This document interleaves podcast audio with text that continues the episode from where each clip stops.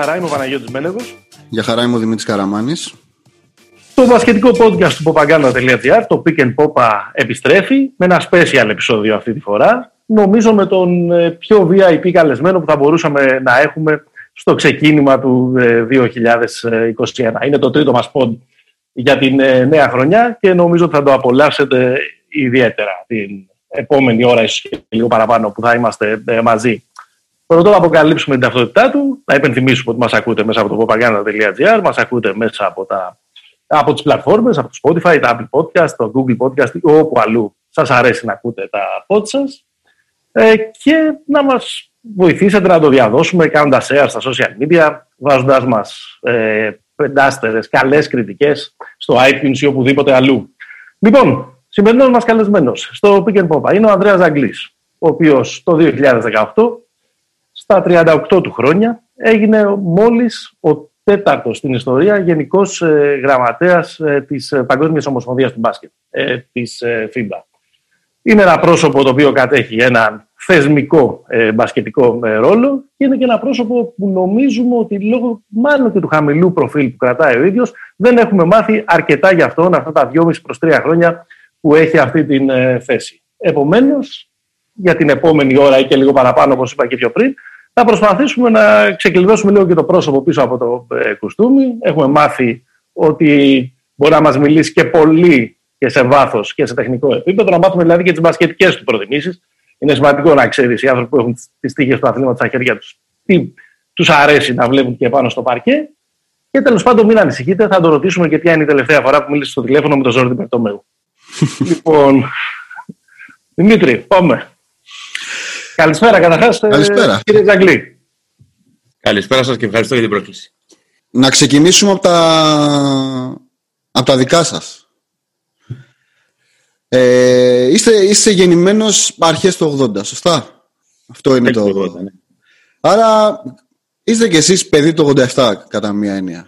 Δηλαδή σας οδήγησε και εσάς στο μπάσκετ αυτή, αυτή η εποπία θα λέγαμε. Απολύτως. Απολύτως ε, και με υπερηφάνεια κιόλας ε, παιδί του 87 δεν υπάρχει αμφιβολία ότι ε, εκείνη η μέρα του Ιούνιου και οι επόμενες που τις ε, γιορτάζουμε ως ε, εθνικές εορτές, ε, Ιωνί θα έλεγα. Μια μέρα που σημάδεψε τον ελληνικό αθλητισμό και ίσως είναι και ένα reference, όπω έλεγαν στη, στην Αμερική στη δεκαετία του 70 που ήσουν όταν ο, John, ο JFK δολοφονήθηκε. Νομίζω ότι για αρκετούς τη δικής μας γενιάς είναι που ήσουν εκείνο το βράδυ του Ιουνίου του 1987. Πού ήσασταν όταν έκανε ο Γκάλης το τριπλό σπάσιμο; Ήμουνα στο σπίτι μου με τον παππού και τη γιαγιά, γιατί οι γονείς μου είχαν βγει να ε, δουν το μάτς με κάποιους φίλους τους. Οπότε ε, ήμουνα ε, ένα μικρό εντός εισαγωγικών θύμα από τα αγούρια του παππού μου, ο οποίος όταν γύριζε το μάτς δεν με άφησε να αλλάζω θέση. Μάλιστα. Ε, Ακίνητος δηλαδή το είδατε. Ακριβώς, αλλά πολύ χαρούμενος ασφαλώς και, και σαφώς το σεφ ήταν πολύ μεγάλο εκείνο το βράδυ. Αυτό είναι μάλλον με έναν τρόπο το πρώτο μάτς που θυμάστε ή το μάτς τέλος πάντων που, σκιαγραφ, που, ε, από το οποίο ξεκινάει ο έρωτας για το, για το μπάσκετ. Το τελευταίο ματς που παρακολουθήσατε από κοντά από τις εξέδρες ενός ε, γηπέδου ποιο είναι; Ε, και πώς σας έχει... Είναι το πρώτο ματς που θυμάμαι. Α, OK, okay, ωραία. Ομολογήσω το πρώτο ματς που θυμάμαι ε, είναι παγκοσμίου κυπέλλου. Και είναι μια χρονιά νωρίτερα γιατί μου είχε κάνει φοβερή εντύπωση ότι ένας άνθρωπος ο οποίος είχε το ύψος της μητέρας μου μπορούσε και κάρφωνε. Ο Μάγκσι Μπογκς. Ο Μάγκσι Μπογκς. Και ε, έτσι ήταν ο τρόπος που με, με τράβηξαν στην ε, οθόνη να μου πούνε: Κοίτα εδώ, δεν χρειάζεται να είσαι ψηλός για να παίξεις αυτό το άθλημα, όπως νομίζαμε. Yeah. Και ε, αυτό το θυμήθηκα μετά από πολλά χρόνια όταν ήρθα στο γραφείο, γιατί στο μουσείο μας κάτω έχουμε ε, στην είσοδο, ε, δίπλα στο, ε, στην προθήκη με διάφορα μεμοραμπίλια. Έχουμε ε, ένα αυτοκόλλητο που σκιαγραφεί το σώμα του Μάξι Μπόξ και δίπλα του Μουρεσάν. Ε, για να δείξουμε και τις αντιθέσεις, αλλά ταυτόχρονα και το πόσο ανοιχτό είναι το δικό μας, δικό μας άθλημα.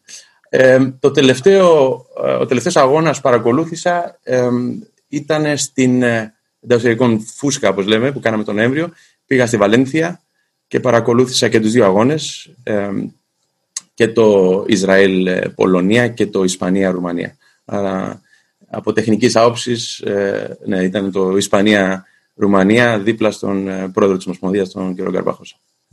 Πώς, πώς προσαρμόζεται μια παγκόσμια ομοσπονδία ενός τόσο δημοφιλούς αθλήματος όσο είναι το μπάσκετ στις έκτακτες συνθήκες μιας ε, πανδημίας. Δηλαδή, ποιος ήταν ο βασικότερος σας φόβος όταν ξεκίνησε όλο αυτό που ε, ζούμε και ποιες είναι οι βασικές αρχές της στρατηγικής σας για να το αντιμετωπίσετε; Ε, κοιτάξτε, εμάς μας, ε, θα μπορούσε να το δει κάποιος είτε μισογεμάτο είτε μισοάδιο αυτό το ποτήρι. Mm-hmm. Μισογεμάτο, εμείς παίξαμε στη Γουχάν αρχές Σεπτέμβρη. Ναι. Δεν λάθος, Σερβία, Ισπανία, ε, για τη δεύτερη φάση του παγκοσμίου κυπέλου ε, λιγότερο από δύο μήνες πριν ανακαλυφθούν από ό,τι γνωρίζουμε ε, τα πρώτα θετικά δείγματα σε αυτόν τον ιό. Άρα εδώ μισογεμάτο το ποτήρι. Καταφέραμε και παίξαμε και ολοκληρώσαμε το πιο μεγάλο παγκόσμιο κύπελο της ιστορίας ε, και ίσως οργανωτικά την πιο μεγάλη μας επιτυχία μέχρι την επόμενη που έλεγε ναι, κάποιος ναι. Ε, λίγο πριν ξεκινήσει μια ε, πανδημία που ε, σαρώνει τόσα, σε τόσα πολλά επίπεδα ε, τις δραστηριότητες στην κοινωνία, πολλό μάλλον τον αθλητισμό ε, στον οποίο ασχολούμαστε εμείς. Ε, τώρα, από μια άλλη άποψη, εμείς όπως γνωρίζετε το 2017 μετά από ένα προγραμματισμό 7 ετών ξεκινήσαμε ένα καινούριο καλεντάρι επαναφέροντας μετά από ε, 13 χρόνια, 14 χρόνια ε, τα λεγόμενα παράθυρα, δηλαδή τους αγώνες των εθνικών ομάδων μέσα ε, στην ε, σεζόν για την πρόκρισή τους στις μεγάλες οργανώσεις και ε, μέσα στο δικό μας πλαίσιο συνήθως λειτουργούμε σε κύκλους, συνήθως ναι. τετραετής, είτε ολυμπιακούς κύκλους είτε κύκλους ε, ανάμεσα στις μεγάλες οργανώσεις. Είχαμε ολοκληρώσει επιτυχημένα την πρώτη φάση που ήταν προκριματικά παγκοσμίου και τελική φάση παγκοσμίου και ξεκινούσαμε την ε, προκριματική φάση του, ε, των υπηρετικών πρωταθλημάτων, Ευρωμπάσκετ, Αφρομπάσκετ, Asia Cup και America. Οπότε αυτό μας βρήκε σε μια κακή στιγμή γιατί ήμασταν ε, σαφώς ανωδική πορεία και μια περίοδο πολύ μεγάλης επένδυσης εκ μέρους μας και εκ μέρους των Ομοσπονδιών στο, στο νέο αυτό project. Άρα από αυτήν την άποψη έπρεπε πολύ γρήγορα να προσαρμοστούμε. Τώρα, σαφώς ε, είμαστε σήμερα αρκετά υπερήφανοι για το πώς διαχειριστήκαμε την κρίση, αλλά δεν έχουμε βγει ακόμη την κρίση για να μετρήσουμε ε, και να κάνουμε απολογισμό πόσο ακρίβεις ήμασταν στις αντιδράσεις ε, και πόσο σωστή. Θεωρώ ότι μέχρι στιγμής είχαμε ε, αυτή την ισορροπία μεταξύ ταχύτητας και ποιότητας στις αποφάσεις και για να μην ε, είμαι πολύ γενικόλογος, ήμασταν μια από τις πρώτες διεθνείς ομοσπονδίες που είπε stop. Σταματάει η διεθνή δραστηριότητα. Δεν θα στείλουμε τους, δεν θα στείλουμε τους παίχτες μας εκεί που δεν θα στέλναμε τα παιδιά μας. Ήταν μια δήλωσή σας που αναπαράχθηκε κιόλας. Θυμόμαστε και τον Μάλκον Delaney να ε, το βάζει στο Twitter αυτή τη δήλωσή σας και να λέει ότι ε, τον πάω αυτόν τον τύπο, θα ήθελα να τον γνωρίσω.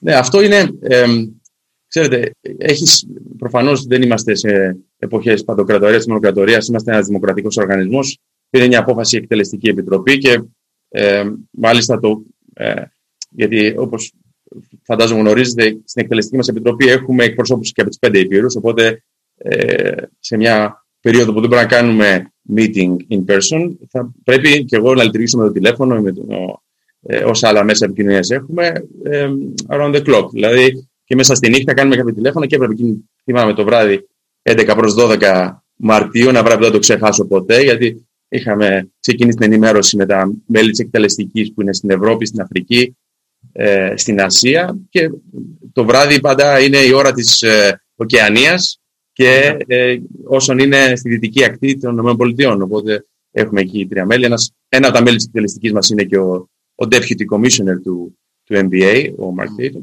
Οπότε ε, στην διάρκεια των συζητήσεων που είχαμε με τα, με τα μέλη μας, ήταν σαφές ότι ομόφωνα πηγαίναμε προς αυτή την κατεύθυνση και ε, έγινε σαφές ότι και το MBA σύντομα, αργά γρήγορα θα βρισκόταν προ ενός ε, ομοίου διλήμματος, θα έλεγα, και, και έτσι έγινε. Οπότε άλλο ένα κομμάτι της σύμπνοιας που έχουμε διεθνώς σταματήσαμε ταυτόχρονα την ίδια μέρα. Εμείς παίξαμε μόνο με την ανακοίνωση τον ημιτελικό του BCL Αμέρικας και χωρίς θεατές, ε, επειδή ήταν δύο ομάδες από την ίδια χώρα στην Αργεντινή και μπορέσαμε και παίξαμε αυτό το μάτς. Τώρα, πότε ξαναπατάς το κουμπί και λες ξαναπέζουμε, είναι μια μεγάλη υπόθεση. Ναι. Ε, μπορέσαμε και κάναμε μια συνεργασία με τον ε, Διεθνή Οργανισμό Υγείας, τους οποίους πρέπει και δημόσια να τους ευχαριστήσω. Ε, ο Παγκόσμιος Οργανισμός Υγείας στάθηκε δίπλα μας και ταυτόχρονα και το MBA. Ήταν ο πρόεδρος και αντιπρόεδρος της δική μας ιατρικής επιτροπής με τον επικεφαλής των ιατρών του MBA και με τους ανθρώπους από τον Παγκόσμιο Οργανισμό Υγείας. Έκαναν αλλεπάλληλα ραντεβού και συνεχίζουν να κάνουν τις ε, συναντήσεις, στις οποίες συμμετέχω κι εγώ κυρίως ακούγοντας, γιατί πρέπει να μαθαίνω, ε, για να βοηθήσω κι εγώ το δικό μας ΔΣ να παίρνει καλές αποφάσεις. Ε, μέσα σε αυτό το πλαίσιο ήταν που έγινε αυτή η δήλωση και μέσα σε αυτό το πλαίσιο όταν είδαμε ότι το καλοκαίρι ξεκινούσαμε ιδίως με το 3x3 να επιστρέφουμε, είπαμε τώρα πρέπει να άρουμε τη γενική απαγόρευση και να βλέπουμε ad hoc αναπερίπτωση που μπορούμε να παίξουμε. Και το μεγάλο θεωρώ βήμα ήταν το World Tour του 3x3 στην Ουγγαρία. Φέραμε από τις 16 καλύτερες ομάδες 14 από όλο τον κόσμο και από την Ασία και την Αμερική πολλά τεστ, ευτυχώς όλα αρνητικά. Και ε, μέσα στο πλαίσιο της δήλωσης που έκανα, πήγα και εγώ ασφαλώς. Ε, μίλησα με τα παιδιά, τους υποδέχτηκα. Ε, πολύ θερμοί, πολύ ευγνώμονες γιατί ότι επιστρέφουμε. Δεν σας κρύβω βέβαια αρχικά φοβισμένοι. Γι' αυτό και εμείς έπρεπε να είμαστε εκεί, να τους δείξουμε ότι δεν σας στέλνουμε απλώς εκεί. Ερχόμαστε κι εμείς και είμαστε μαζί σας. Και πήγαν και 10-12 μέλη του FIBA staff εκεί. Δηλαδή, βάλαμε και προσωπικό ρίσκο, φυσικά προσέχοντας τους ανθρώπους μας. Πήγε καλά και μετά από αυτό γνωρίζετε τα υπόλοιπα. BCL Final 8, προκριματικά, ε, Final 8. Ε, πρώτο, ε, με βάση το πρωτόκολλό μας, πρώτο τουρνουά εθνικών ομάδων στην Αφρική, το οποίο ε, πολλοί μας είπαν τι κάνετε στο ποδόσφαιρο, υπήρξαν προβλήματα. Εμείς λέμε όχι, γιατί είμαστε One FIBA, ένα πρωτόκολλο. Πήγε καλά, ήταν εκεί που έκανε το ντεμπούτο η, η ομάδα του Νοτιού Σουδάν, Λο Γκρέγκ, πρόεδρος της Ομοσπονδίας, γιατί ξέρω ότι το, το κοινό σας είναι ε, NBA oriented. Ε, ναι, ναι, ναι. Φαντάζομαι θα τους αρέσει αυτή η πληροφορία. Ε, προκρίθηκαν κιόλας και μάλιστα στο παράθυρο του Νοεμβρίου ο Λουόλ έγινε και προπονητής. Όπως, όπως, ε... Και θα βάλει και σορτσάκι και θα παίξει. με, με, τέτοιο συμβόλαιο που είχε και ο Λουόλ από το NBA μπορεί να κάνει τα πάντα. Λοιπόν, σε αυτό το πλαίσιο κινηθήκαμε ε, και κινούμαστε. Ε, τα bubbles ε, ήταν μέχρι στιγμής η μόνη λύση για τις εθνικές ομάδες. Δεν υπάρχει πολύ. Ε, έχουμε εικόνα για το καλοκαίρι που έρχεται. Ε, δηλαδή ε, υπάρχει εν εξελίξει ένα πλάνο, ένας ε, σχεδιασμός προφανώς ε, σε συμφωνία με αυτό που θα γίνεται γενικότερα και στην κοινωνία εκτός μπάσκετ για να γίνουν οι διοργανώσεις και το πρώτο που σκεφτόμαστε όλοι είναι το προολυμπιακό. Εικόνα έχουμε. Ε, βέβαια, αυτό που μάθαμε τους τελευταίους 12 μήνες είναι ότι η εικόνα μεταβάλλεται. Σωστά. Γι' αυτό και θεωρώ ότι η εικόνα που έχουμε τώρα ίσως είναι ε, περισσότερο γκρίζα από την εικόνα που θα έχουμε σε δύο και τρεις μήνες. Ε, Διαρκώς στις συζητήσεις μας και τις προετοιμασίες με τη ΔΟΕ ε, λειτουργούμε ε, με μια συνθήκη, με τη συνθήκη ότι θα γίνουν οι Ολυμπιακοί Αγώνες. Ε, και αντίστοιχα ότι θα γίνουν τα δικά μας προολυμπιακά τουρνουά, όπως τα έχουμε προγραμματίσει. Ε, αισθανόμαστε μεγαλύτερη αυτοεπίθεση. Γιατί, γιατί καταφέραμε αυτό που έγινε τον Νοέμβριο και τους προηγούμενους έξι μήνες. Οπότε γνωρίζουμε ότι ακόμη και αν χρειαστεί να γίνουν με πολύ ψηλά μέτρα ε, ασφάλεια της υγείας των αθλητών, των προπονητών, διαιτητών κτλ., μπορούμε να το κάνουμε. Υπάρχει manual δηλαδή πλέον. Ναι, υπάρχει ένα πρωτόκολλο το οποίο το ενημερώνουμε. Mm-hmm. ένα πρωτόκολλο το οποίο δεν το ενημερώνουμε εμείς οι διοικητικοί, γιατί εμείς Μπορεί να έχουμε χίλια πράγματα στο μυαλό μας. Ε, το ενημερώνουν οι γιατροί μας. Ε, και εκεί είναι η αλήθεια ότι τους έχω δώσει και εγώ και όλο το ΔΣ το πράσινο φως να μας πηγαίνουν εκείνοι όπως νομίζουν. Δεν μπορούμε να, ε, δεν, μπορούμε να βάλουμε την, ε, ε, την εξακολούθηση του προϊόντος ή της διοργάνωσης ε, πάνω από την υγεία με κάθε ναι. Εδώ, ε, ίσως λέω τα προφανή τώρα και ίσως ακούγονται και λίγο ε, δεν θέλουν να ακούσουν λαϊκιστικά, τα πιστεύουμε και τα εφαρμόζουμε.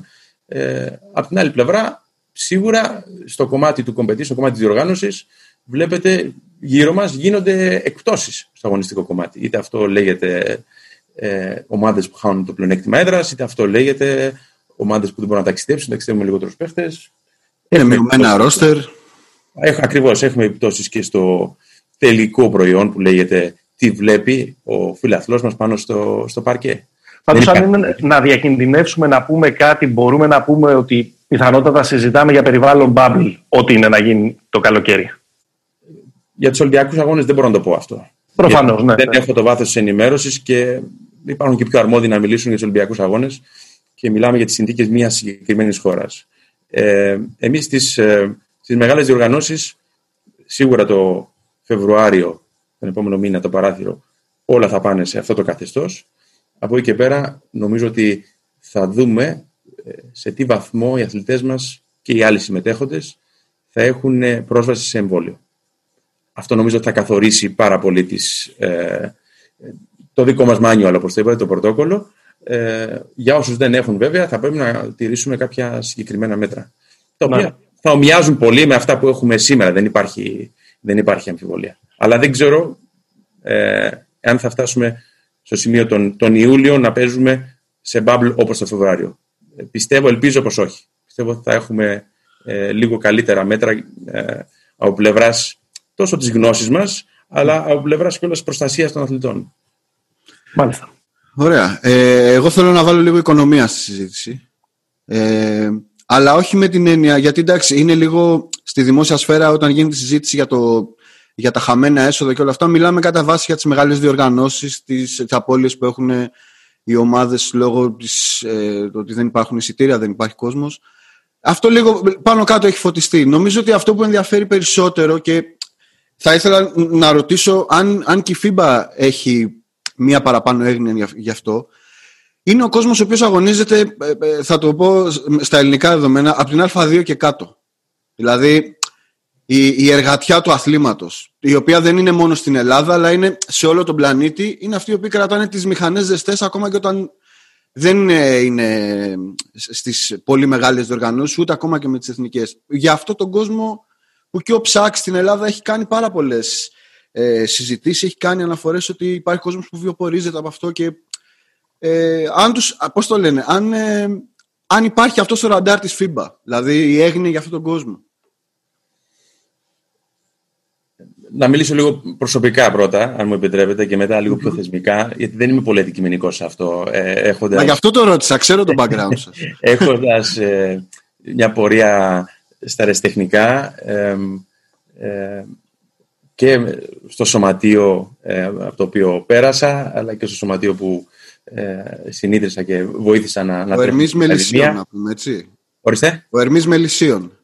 Ναι, ναι, ναι. Ξεκίνησα στα Μελίσια, τότε δεν λέγονταν Ερμής, ήταν ο Μελισσίων. Ναι. Mm-hmm. Και, και μετά παίξα στο Μαρούσι. Αυτά είναι τα δύο σωματεία που σαφώ κοντά στην καρδιά μου. Ε, Βλέποντας και γνωρίζοντας και την καθημερινότητα του σωματείου, γιατί επικοινωνώ συχνά με τους ανθρώπους εκεί, ε, έχεις 350 αθλητές και ξαφνικά ε, μπαίνει ένα λουκέτο στην πόρτα και τελείωσε ε, η δραστηριότητα. Ε, Εμείς τώρα μιλώντας λίγο πιο, πιο θεσμικά. Ε, εμείς τι κάναμε στην πρώτη φάση της συνεργασίας με τον Παγκόσμιο Οργανισμό Υγείας, ε, εκδώσαμε δύο πρωτόκολλα, τα οποία δεν ήταν ε, εφαρμογής μόνο στην κορυφαία διοργάνωση. Ήταν Return to Basketball Guidelines, ε, αρκετά γενικά ασφαλώς, για να έχουν ευρύ εφαρμογή σε 213 χώρες, αλλά τα οποία βοήθησαν πολλές χώρες να επανεκκινήσουν. Έτσι. Ε, κάναμε και, ε, επειδή δεν μπορούσαμε να παίξουμε τα Under 17, ε, κάναμε για πρώτη φορά ένα Skills Challenge online, στο οποίο συμμετείχαν 50 χώρες περίπου, ε, για τη νέα γενιά. Γιατί αυτό έδωσε στις Ομοσπονδίες μια ευκαιρία, ακόμη και σε χώρες που δεν θα περίμενε κανείς, να ανοίξουν τα γήπεδα. Ε, λοιπόν, αυτό είναι στο ραντάρ μας, ασφαλώς. Προφανώς θα σας πω ότι αυτό ε, κατά κανόνα έγκυται στις σχέσεις ε, κυβέρνησης και ομοσπονδίας. Ε, ναι, έχω δει τι κάνει ο Ψάκ, παρότι δεν είναι αυστηρά μες στο πεδίο της αρμοδιότητάς του, γιατί είναι το επαγγελματικό μπάσκετ και νομίζω ότι ε, τους άξιζουν συγχαρητήρια ότι σκέφτονται και τους και τους υπόλοιπους, γιατί είναι η κορυφή ενός παγόβουνου, αλλά ε, δεν πρέπει να ξεχνάμε ότι ίσως βλέπουμε το κομμάτι του παγόβουνου πάνω από το νερό, αλλά από κάτω υπάρχει μια τεράστια βάση. Και χωρίς αυτή τη βάση δεν υπάρχει μπάσκετ. Ε, να το πούμε απλο, απλοϊκά, αλλά και πολύ αληθινά. Δεν υπάρχει αμφιβολία. Και δεν σας κρύβω ότι μας ανησυχεί σε άξονα, σε βάθος χρόνου τριών έως πέντε ετών, εάν θα δούμε αυτό το 1,5 χρόνο ελπίζουμε, 1,5 χρόνο της αδράνειας. Να αναπληρωθεί. Ε, να, όχι, να έχει ε, πολύ αρνητική συνέπεια στο τι θα βλέπουμε στα πανευρωπαϊκά παιδών, εφήβων, νέων και αν θα δούμε μια μισή γενιά να χάνεται ή όχι. Η είναι, ανάπτυξη του αθλήματος. Ναι, είναι, είναι μεγάλη ανησυχία ε, για αυτό το πράγμα. Ε, γι' αυτό θεωρώ ότι ε, όσες ομοσπονδίες καταφέρνουν και βρίσκουν ένα modus operandi με τις κυβερνήσεις για να μπορέσουν να ανοίξουν ε, κυρίως οι ακαδημίες, κυρίως οι μικρότερες ηλικίες, αλλά και αυτό που κάποιοι ονομάζουν ημι-επαγγελματικός εγώ, δεν το πίστεψα ποτέ αυτό που λέμε είμαι επαγγελματικό αθλητισμός. Ο πρωτοβάθμιος αθλητισμός είναι αυτός. Να πάρουμε υγειονομικό ορολογία. Υγειονομική ναι. ορολογία. Ε, Σας λέω, σε αυτό δεν είμαι πολύ αντικειμενικός, γιατί ναι. μετά στη δικηγορία εκπροσωπούσα κάποιους αθλητές που ήταν ερασιτέχνε στα χαρτιά, αλλά το διπορικά τους ήταν δύο φορές πάνω από τον, ε, από το μέσο μισθό. Μέχρι ποια ηλικία παίξατε μπάσκετ στα Μελίσια; Ε, ξεκίνησα 9, έπαιξα μέχρι τα 14, μετά ήρθε Μαρούση και είπε μας ενδιαφέρεις. Ε, πήγα στο Μαρούση, έπαιξα παιδικά εφηβικά. Ε, με... Και μετά ήρθε η νομική και είπε μας ενδιαφέρει. Μετά ήρθε, ήρθαν τρεις εγχειρήσεις.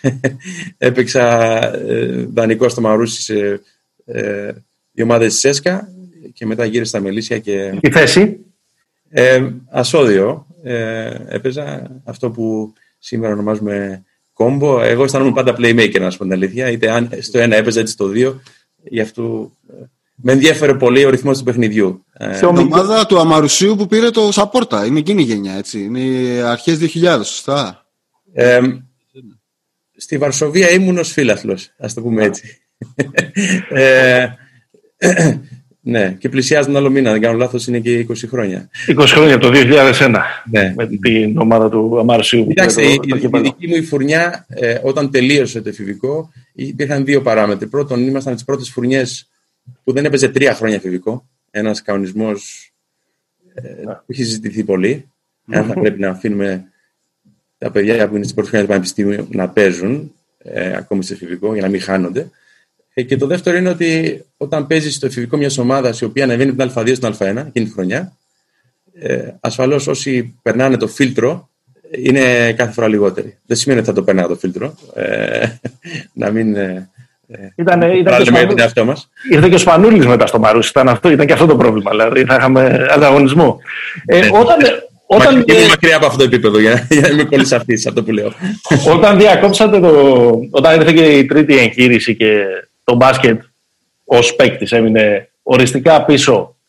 Ε, ποιο, ήταν το, ποιο ήταν το όνειρο; Θα μπορούσατε να φανταστείτε ποτέ ότι 20 χρόνια μετά ε, θα καθόσασταν στη θέση που είσαστε σήμερα, στην καρέκλα που κάθεστε σήμερα; Η αλήθεια είναι όχι. Γιατί ε, ήμουνα σε μια σχολή η οποία ε, σε πάει σε έναν πολύ συγκεκριμένο δρόμο ε, είτε της δικηγορίας, είτε δικαστικού σώματος ε, και αυτό που πήρα απόφαση όταν, ε, όταν σταμάτησα στα 21 ήταν ασφαλώς να μείνω μέσα στον χώρο και άρχισα να ασχολούμαι με την ομάδα εθελοντικά, αεραστεχνικά.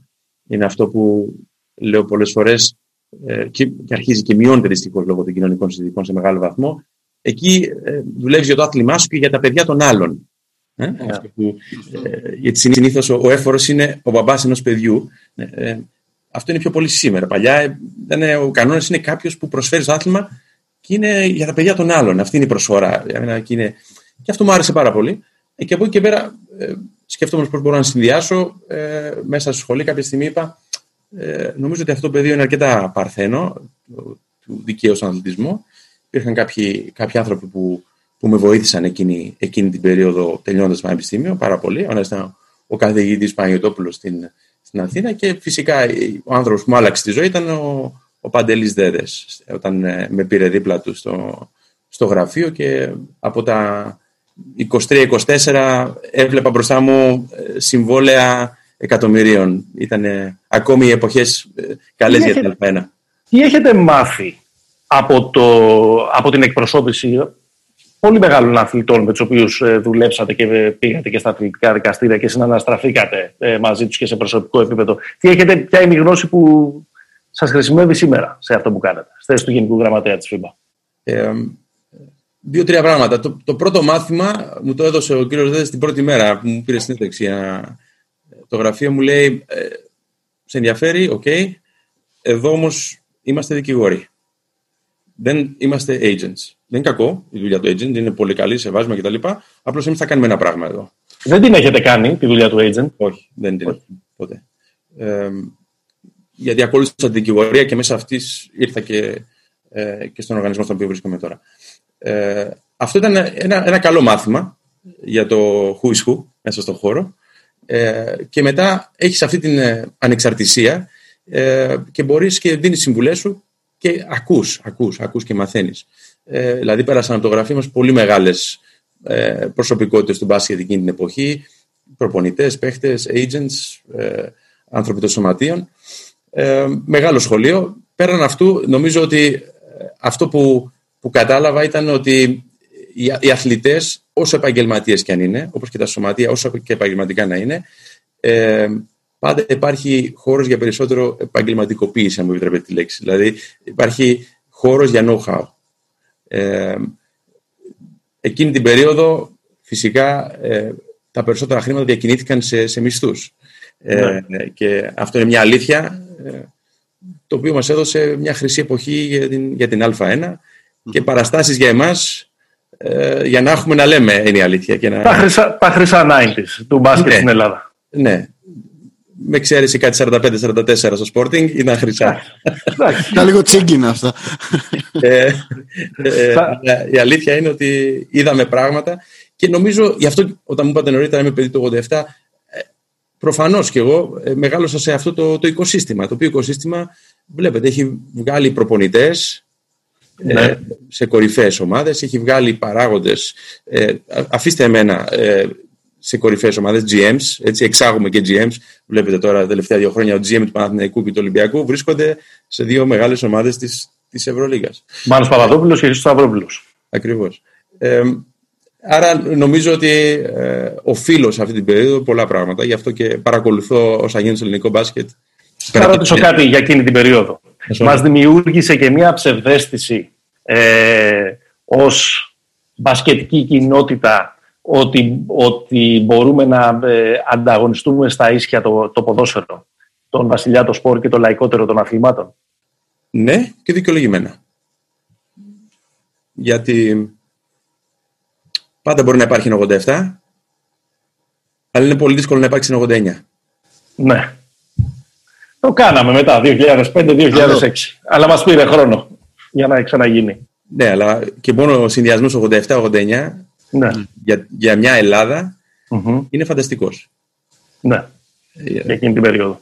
Άλλο να κερδίζεις την έδρα σου, ε, μια Σοβιετική Ένωση χωρίς το Σαμπόνις, και άλλο να κερδίζεις μετά από δύο χρόνια μια Σοβιετική Ένωση πλήρη.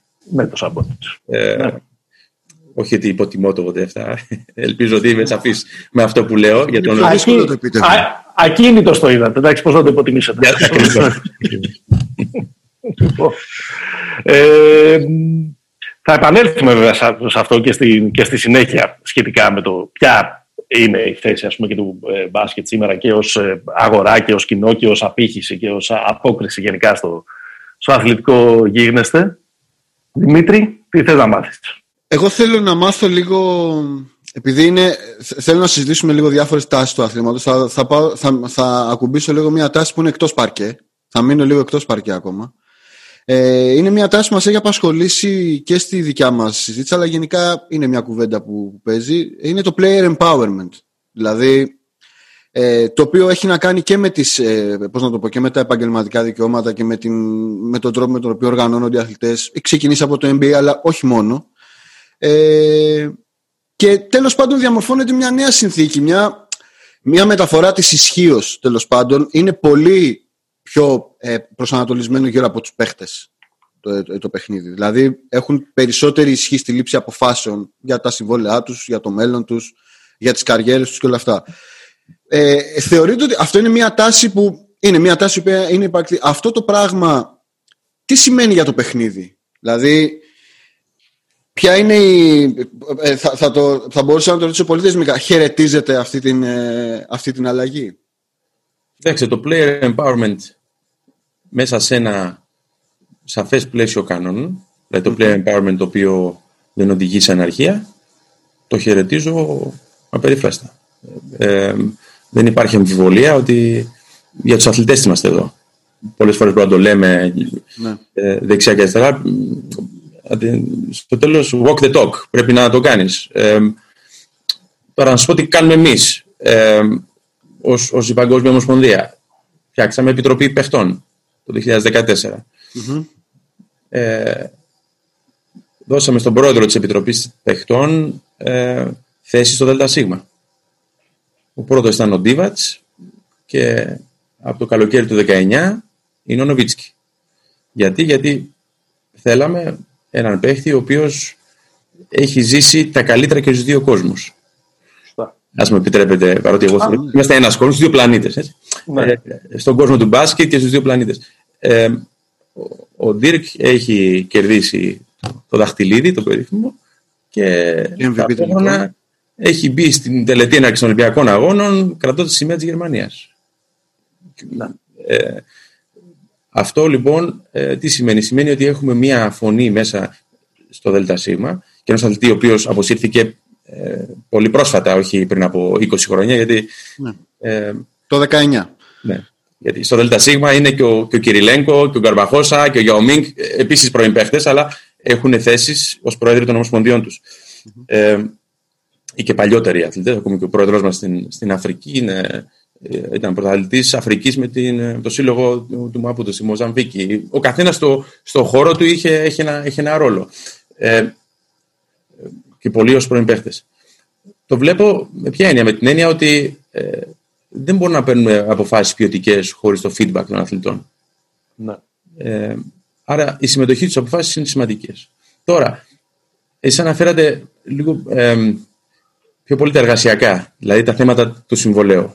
Ναι. Ε, Εντάξει, και κυρίως η κουβέντα ξεκινάει περισσότερο από το NBA και ναι. από, το, ναι. από το πόσο οι παίχτες πια ορίζουν ε, τις, ε, τις τύχες ε, και των ομάδων τους ε, και από το πόσο ε, η συλλογική σύμβαση εργασίας εκεί τους έχει ισχυροποιήσει όσον αφορά και τη διανομή των εσόδων κτλ. Νομίζω ότι του έχει ισχυροποιήσει γιατί η συλλογική σύμβαση εργασίας είναι φτιαγμένη με τέτοιο τρόπο που ισχυροποιεί τη λίγα. Mm-hmm. με την έννοια ότι ε, περιέχει πάρα, πάρα πολλές δικλείδες. Φυσικά είναι ένα φοβερά περίπλοκο κείμενο για όποιον έχει προσπαθήσει να το διαβάσει. Ε, αλλά με βάση όσα συζητάμε, γιατί πριν αυτή τη θέση ήμουνα ε, νομικός σύμβουλο και μέσα στην νομική επιτροπή είχαμε τον επικεφαλής νομικό του NBA. Είναι μέσα στην νομική επιτροπή της FIBA, η προσωπία του NBA. Ε, η, η συλλογιστική είναι ότι πρέπει και οι ομάδες των εντός εισαγωγικών μικρότερων αγορών να έχουν την οικονομική δύναμη να κρατήσουν το franchise player. Ναι. Όπως έκανε τώρα το Milwaukee. Με το Supermax.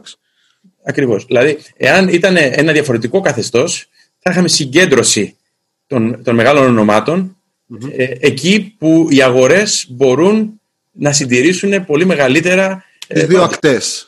Ναι, ακριβώς. ακριβώς. Θα μιλούσαμε μετά ε, για Καλιφόρνια και, και East Coast, όπως είπατε. Ακριβώς. Είναι μια ωραία μέρα να κάνουμε αυτή την κουβέντα που ο James Harden έχει κάνει ντεμπούτο στο, στο Brooklyn με triple-double. και με μια φανέλα που θυμίζει Drazen. Και φορώντας, ακριβώς. Αυτή η φανέλα για εμάς νομίζω συμβολίζει πολλά περισσότερα από τη μεταγραφή και την πρώτη εμφάνιση του James Harden. Ε, νομίζω ότι σε ένα, σε ένα πλαίσιο collective bargaining agreement είναι πάρα πολύ ενδιαφέρον για μένα να βλέπω συμφωνίες τεσσάρων ναι. Αν, αν θέλετε, δηλαδή το δικό μου, η δική μου ανάγνωση, ε, λίγο πιο θεσμικά και μετά ως φαν, είναι είναι φανταστικό να λείψει τέσσερις ομάδες να καταλήγουν ε, σε trade. Για έναν άνθρωπο που έχει αφιερώσει τη ζωή του στο, σε δύο λέξεις που η μία είναι sports και η άλλη είναι law, φαντάζομαι ότι αυτό είναι. είναι... Mind blowing που λένε και. ναι, δεν ξέρω. Ε, είναι low, low porn είναι αυτό το, το, η τετραπλή συμφωνία. με όλα τα pick swaps και, όλα αυτά τα, και όλες αυτές τις λεπτομέρειες. Ναι, βέβαια, αν είσαι GM και δίνεις τόσα πολλά future picks, είναι ε, το θέλει η ψυχούλα σου και... Δεν θα βάζατε την υπογραφή λοιπόν, δεν θα υποθηκεύατε το μέλλον των Nets. Όχι, δεν το λέω αυτό. Γιατί δεν ξέρω, δεν ξέρω να σου πω την... Ε, είχαμε την τιμή να μας φιλοξενήσει ο ιδιοκτήτης των ε, Nets σε ένα υπέροχο δείπνο στο, στο Πεκίνο μαζί με την ηγεσία του NBA, την ηγεσία της FIBA ε, και κάποια εκλεκτά μέλη της οικογένειας των Brooklyn Nets και είναι άνθρωποι με φιλοδοξίες και, και σαφές, ε, σαφές πλάνο. Οπότε όλοι έχουμε πολύ μεγάλο ενδιαφέρον να δούμε πώς θα, πώς θα εξελιχθεί αυτό. Αλλά και εδώ είναι, αν θέλετε, και το ωραίο κομμάτι του ότι ε, όσα συμβαίνουν εκτός των αγωνιστικών χώρων μπορούν να τραβάνε το ενδιαφέρον για όσα συμβαίνουν στον αγωνιστικό χώρο. Mm-hmm. Κάτι το οποίο δεν είμαστε πολύ καλοί εκτός των ΗΠΑ. Συνήθως όσα κάνουμε εκτός των αγωνιστικών χώρων ε, αποθούν τους φιλάθλους από τον αγωνιστικό χώρο. Και ε, θα πρέπει να γίνουμε πιο καλοί σε αυτό, νομίζω. Η μοναδική ικανότητα των ε, Αμερικάνων και του NBA είναι να φτιάχνουν storytelling από οτιδήποτε. Νομίζω είναι αυτό που μόλις περιγράψατε. Συμφωνώ. Ε, να μείνουμε λίγο στην, ε, στην κοινωνική διάσταση mm-hmm. του σπορ. Ε, υπάρχουν διάφορα ε, περιστατικά τον, ε, τον τελευταίο καιρό. Ας πούμε έχουμε τους ε, αθλητές καταρχάς του το Milwaukee Bucks και συνέχεια των υπόλοιπων παιχτών ε, του NBA οι οποίοι πήραν μια σαφή θέση το καλοκαίρι στην ε, φούσκα όσο αφορά το Black Lives Matter. Έχουμε την FIBA που μέσω επιστολής του, του Προέδρου του ε, κυρίου Νιάνγκ πήρε επίσης θέση για τα γεγονότα που συνέβησαν στις ΗΠΑ. Δημήτρης, δεν ξέρω αν έχεις κάτι να προσθέσεις. Είναι ο Μάρκο Λέμαν. Ένα από τους πιο γνωστούς ε, αθλητές 3 του Μάρκο Λέμαν, του, ε, ο οποίος πρόσφατα έκανε coming, έκανε coming out ως ε, ως gay. Ε, και μάλιστα ε, αυτό αναπαράχθηκε και όλας και από, τα, και από τα επίσημα social και της FIBA. Ε, και η, η, ερώτηση είναι ότι σε όλο αυτό το, σε όλο αυτό το περιβάλλον μήπως σιγά σιγά καταχωρείται στη συνειδήση του κόσμου ότι το μπάσκετ παγκόσμια, συλλογικά ως άθλημα είναι το πιο, να το πω με μια, με, με, μια, με μια φράση, το πιο κοινωνικά ενεργό άθλημα. Είναι δηλαδή το άθλημα το οποίο μπορεί να προσφέρει την πλατφόρμα στους αθλητές του ε, να μιλήσουν για πράγματα, να εκφράσουν την ανοχή στη, τη μηδενική ανοχή στο ρατσισμό, τη διαφορετικότητα. Κοιτάξτε, τώρα αναφέρετε δύο-τρία πολύ διαφορετικά πράγματα mm. μεταξύ Βέβαια, μια, ε, προσπαθούσα να έχουμε μια κοινή συναισθημένη γι' αυτό ποια είναι η θέση του, του φορέα ε, ως προς αυτά τα κοινωνικά ζητήματα. Ε, πρώτα απ' όλα, νούμερο ένα, πολύ ευαίσθητα θέματα. Νούμερο δύο, ε, άλλο μια λίγα η οποία παρόλο το global appeal που έχει φοβερή δύναμη ε, ε, πρόθεση του αθλήματος που έχει σε όλο τον κόσμο, δεν πάβει να είναι μια εθνική λίγα με 29 ομάδες ε, σε μια χώρα και άλλη μια ε, στην, ε, στο γειτονικό Καναδά. Ε, επομένως, όπως βλέπουμε και σε πολλές άλλες εθνικές λίγες, υπάρχουν ζητήματα που συμβαίνουν σε μια συγκεκριμένη χώρα, τα οποία πραγματικά λαμβάνουν πάρα πολύ μεγαλύτερη διάσταση μέσα στο πλαίσιο της συγκεκριμένης εθνικής λίγας. Βέβαια, αυτή η λίγα είναι η λίγα για, για το άθλημά μας από πλευράς ε, δημοτικότητας. Ε, Εμείς είχαμε ασφαλώς τέτοια ε, πολύ παρεμφερή συζήτηση, όπως καταλαβαίνετε, μέσα στην Εκτελεστική Επιτροπή. Είμαστε, αν δεν κάνω λάθος, η μόνη διεθνής ομοσπονδία με μαύρο πρόεδρο. Ε, είμαστε μια ομοσπονδία που και ως άθλημα έχει ε, κατά καιρούς λάβει θέση κατά των, των διακρίσεων και νομίζω ότι είχαμε στήριξη και από την Επιτροπή των, των παιχτών μας για να κάνουμε αυτό που κάναμε. Ε, τώρα, αν είμαστε πιο κοινωνικά ενεργές άθλημα ή ως community ή πιο προοδευτικό, δεν μου αρέσουν οι ταμπέλες, να πω την αλήθεια. Ε, και αν υπάρχει και ένα flip side σε αυτό, εγώ θέλω να ρωτήσω, επειδή αυτή είναι μια κουβέντα που στην Αμερική γίνεται πολύ, αν ε, με το να πλειοδοτεί ας πούμε μια λίγα ή ένα άθλημα ή μια ομοσπονδία, το ξέρω ότι είναι πολύ διαφορετικά πράγματα μεταξύ τους αυτά, αλλά είναι κοινή η κατεύθυνση. Ε, στην κοινωνική αλλαγή αν ε, αποκλείει εμπορικά κάποια κοινά. Αυτό το συζητάνε πολύ στην Αμερική για το NBA τον τελευταίο χρόνο.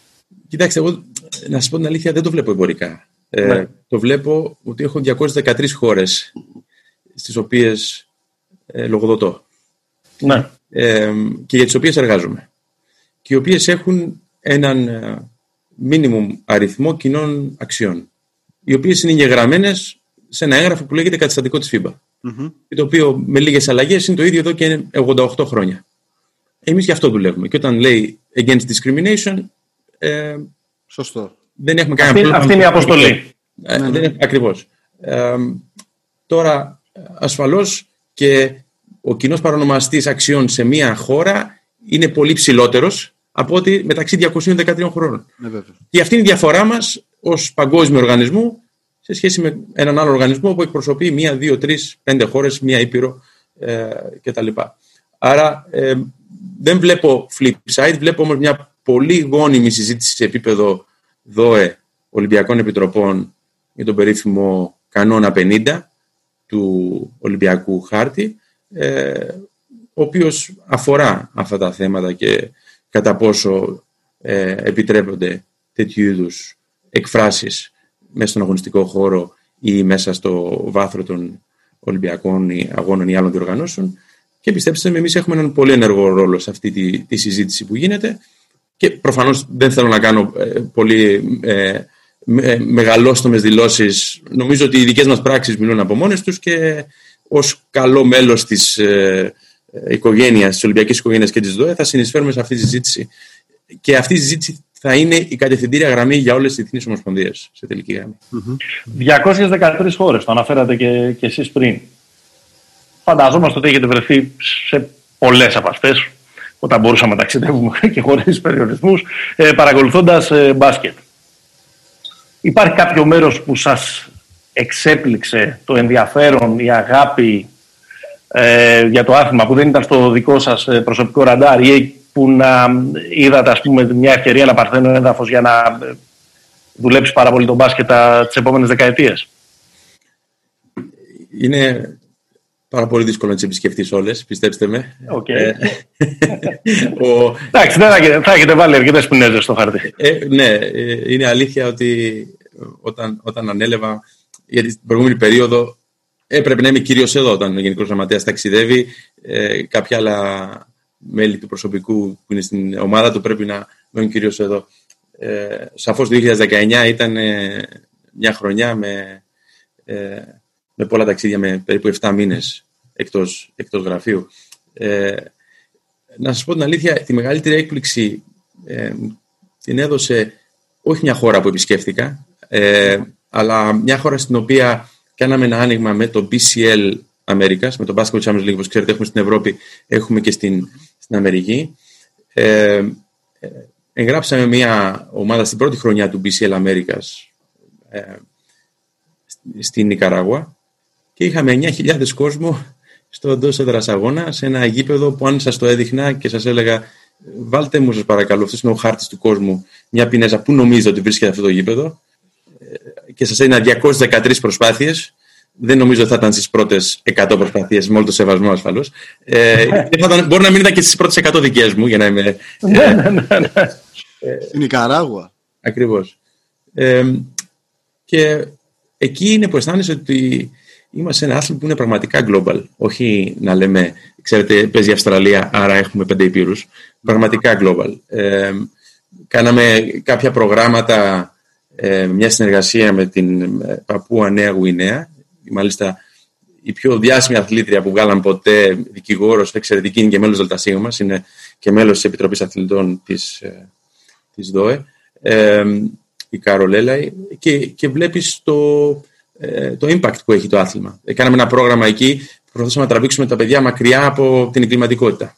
Ναι. Ε, το οποίο λέγεται Twilight Basketball. Και μαζεύονταν ε, όταν έπεφτε ο ήλιος ε, σε συνεργασία με τις τοπικές αρχές. Και εκεί πραγματικά αισθάνεσαι ότι ε, δεν κάνουμε μόνο ε, top level events, δεν κάνουμε μόνο κανονισμούς μεταγραφών, doping, ε, ό,τι άλλο μπορείτε να φανταστείτε, ε, κάνουμε και development και, και κάνουμε και... Και επιστρέφεται κάτι και στην κοινότητα ναι, που είναι... αγάπη αγάπα το άθλημα. Basketball for Good είναι το τίτλος του, ε, του project.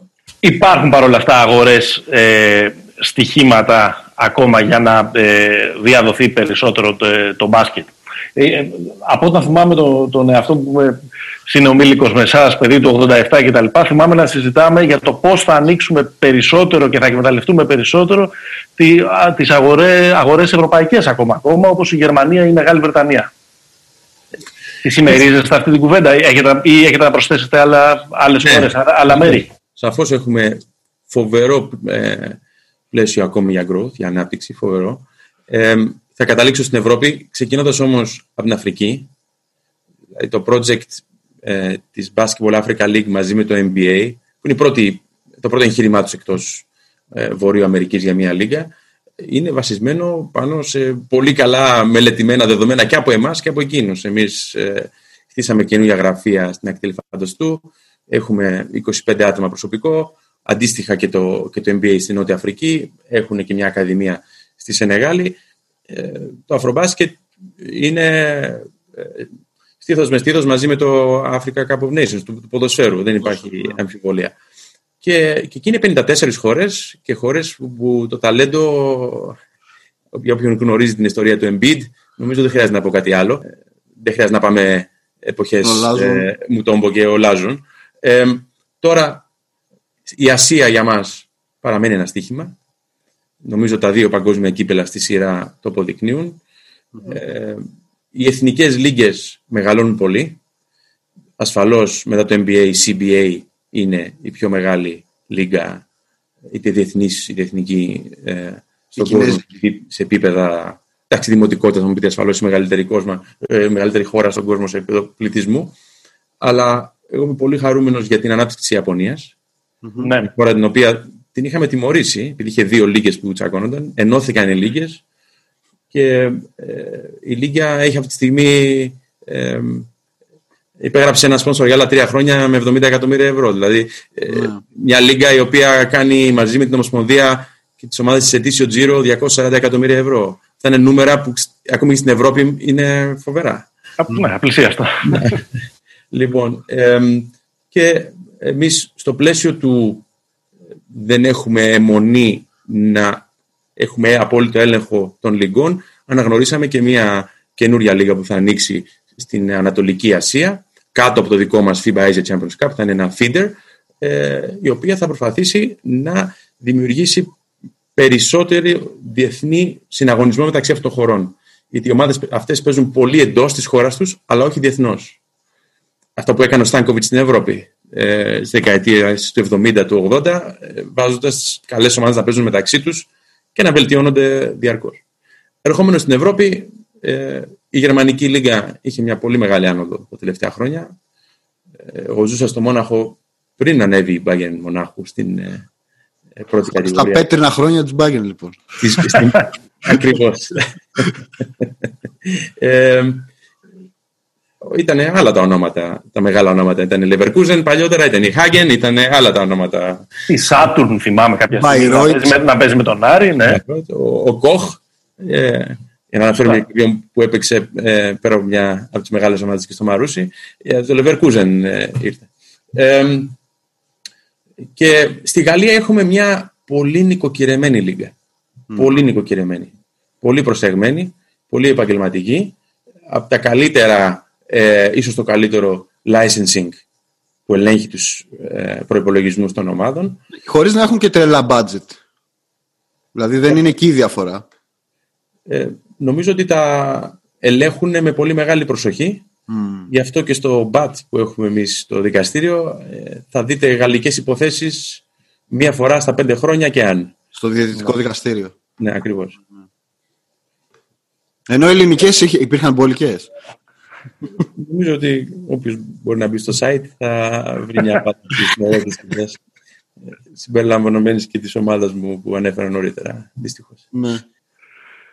Κάπου νομίζω ότι θα αρχίσουμε να λέμε με, τόσο μαρούσι για Φαλέκα, για Μανολόπουλο. Θα αρχίσουμε να. Μπλάκνε. Να, να ναι, Μπλάκνε και όλους τους ε, ε, παλιούς παίχτες της ε, ομάδας του Αμαρουσίου. Λοιπόν, ε, συζητάμε για τον μπάσκετ, συζητάμε για τον μπάσκετ ε, σε ένα παγκόσμιο ε, επίπεδο. Συζητάμε για μια κοινή γλώσσα και μια κοινή ανάπτυξη και προσπαθούμε να, να, να διερευνούμε τόση ώρα και τα περιθώρια για να συμβεί αυτό. Είναι εύκολο ε, να μιλήσει το μπάσκετ μια ενιαία παγκόσμια γλώσσα όταν ας πούμε μέσω των κανονισμών σπάει σε δύο-τρία διαφορετικά κλαδιά. Υπάρχει ο κόσμος του NBA, υπάρχει ο κόσμος της Ευρωλίγκας, υπάρχει και αυτό που λέμε το FIBA Basketball. Με όλο το σεβασμό υπάρχει το NBA και το FIBA Basketball. Okay. Ναι, σε επίπεδο κανονισμών, ναι. Ε, και από εκεί πέρα το NCAA έχει και αυτό κάποιες διαφοροποίησεις. Ναι. Ε, 35 δευτερόλεπτα στην επίθεση και αυτά. Λοιπόν, ε, κοιτάξτε, εμείς έχουμε ένα χαρακτηριστικό στους κανονισμούς, το οποίο βέβαια διαρκώς το συζητάμε και το ανακοινώ, ε, ότι η αλλαγή το 2010 στη γραμμή του τριποντου κόστισε κάποιες ε, εκατοντάδες εκατομμύρια ευρώ σε σωματεία, σχολεία κλπ. Ανά τον να πάνε τη γραμμή πίσω. Και ναι. υπάρχουν ακόμη γήπεδα που δεν έχει αλλάξει. Σωστό. Και αλλαγή της ρακέτας επίσης. Ναι. Ακριβώς. Το, το σχήμα τραπεζοειδές κτλ. Mm. Ε, αυτό δεν σημαίνει ότι ε, πρέπει να μένουμε πίσω. Γι' αυτό και είδατε κάποιες αλλαγές στους κανονισμούς, οι οποίες είναι πολύ εκλεπτισμένες πλέον. Δηλαδή, όταν μιλάμε για κύλινδρο, όταν, ε, όταν μιλάμε για το βελάκι, ποτέ το τζάμπολ, ποτέ. Ε, είχαμε μια περίπτωση που θα τη διορθώσουμε τώρα, ακόμη και στο παγκόσμιο κύπελο. Σε ένα από τα πιο δύσκολα μάτς ναι, ναι. που έχουν τύχει σε επίπεδο call με, με ένα goaltending. Mm-hmm. Γνωρίζετε γιατί, γιατί μιλάω. Ναι, ναι. Οδήγησε και, και σε δύσκολες αποφάσεις για, για τρεις κορυφαίους διαιτητές. Ε, όλα αυτά ε, είναι πράγματα που μας κάνουν πιο σοφούς. Το καλό είναι ότι υπάρχει μια σύμπνοια ως προς τη μελέτη. Δηλαδή, το Rules Advisory Group της FIBA έχει ε, συμμετέχοντα εκπρόσωπο του NBA και του NCAA. Mm-hmm. Έτσι. Ε, από εκεί και πέρα, εγώ θεωρώ ότι ε, αργά ή γρήγορα θα υπάρξει μια μεγαλύτερη σύγκληση, αλλά αυτό δεν σημαίνει ότι θα πάμε υποχρεωτικά πιο μακριά τη γραμμή του τριπόντου. Υπάρχουν πολλά άλλα πράγματα που ε, θεωρώ ότι σιγά σιγά πρέπει να τα, να τα κοιτάζουμε και να, να πήγαινε πιο κοντά.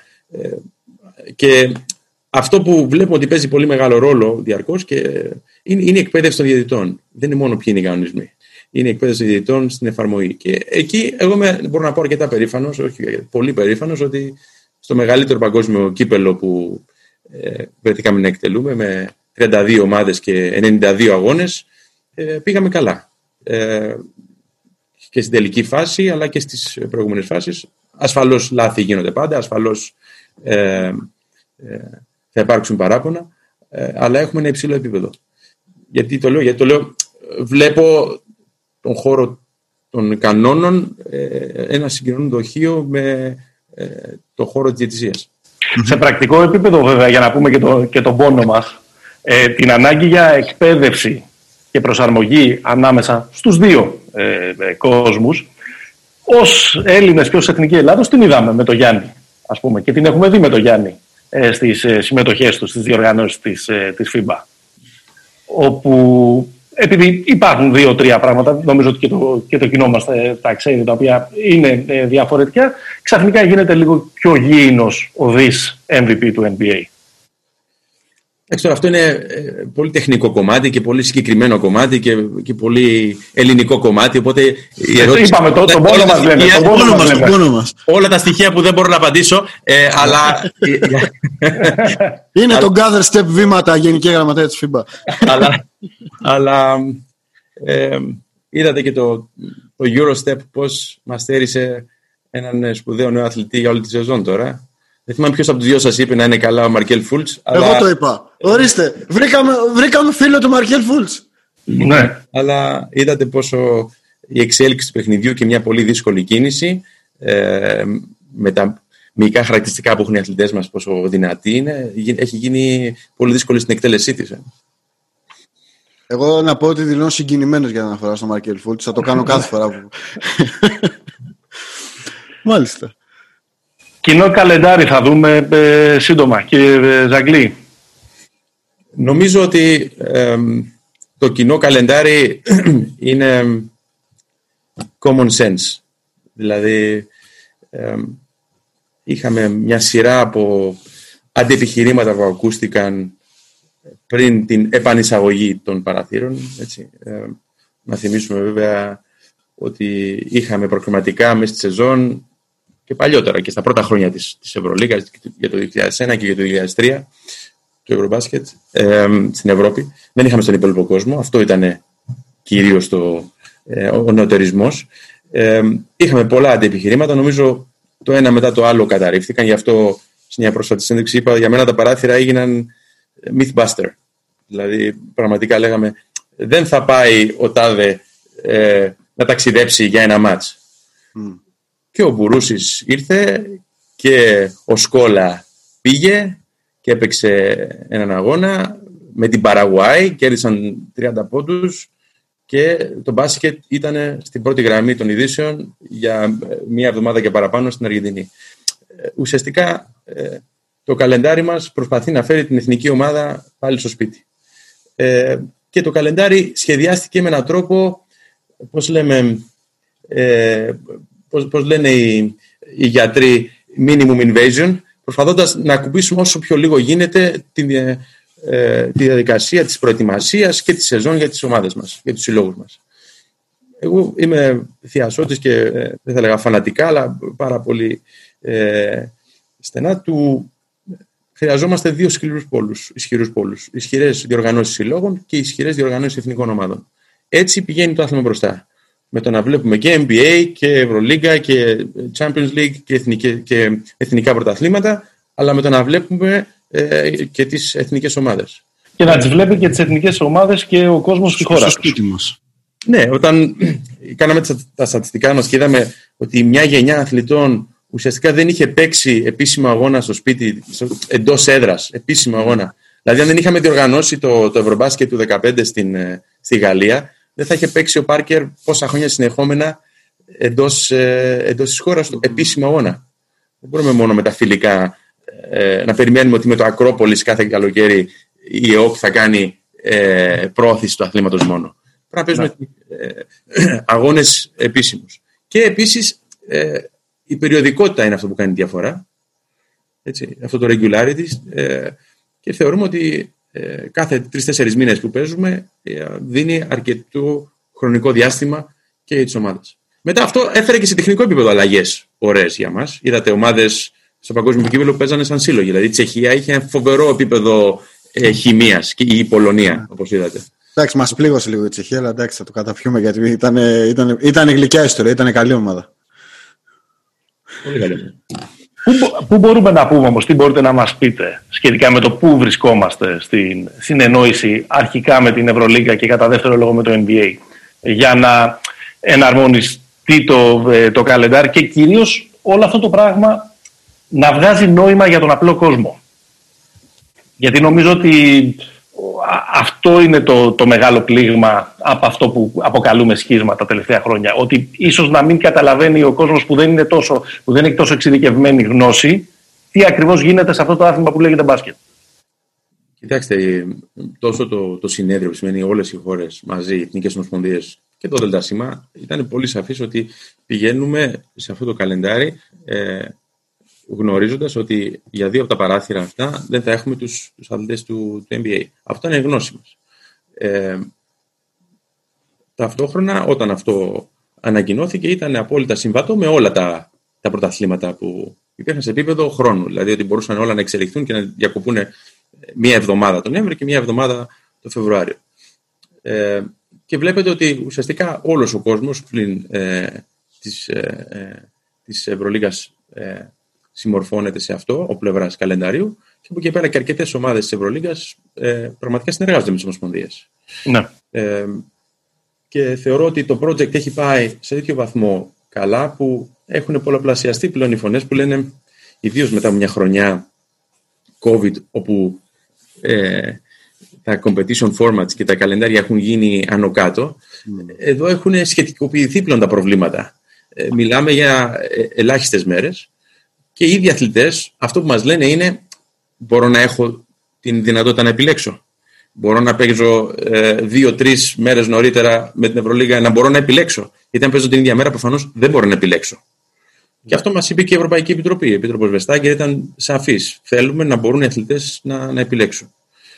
Τώρα, ε, από εκεί και πέρα, όπως έχω πει πολλές φορές, δεν μου αρέσει ούτε η δημόσια διαπραγμάτευση, ε, ούτε η πολεμική μέσα στο άθλημά μας.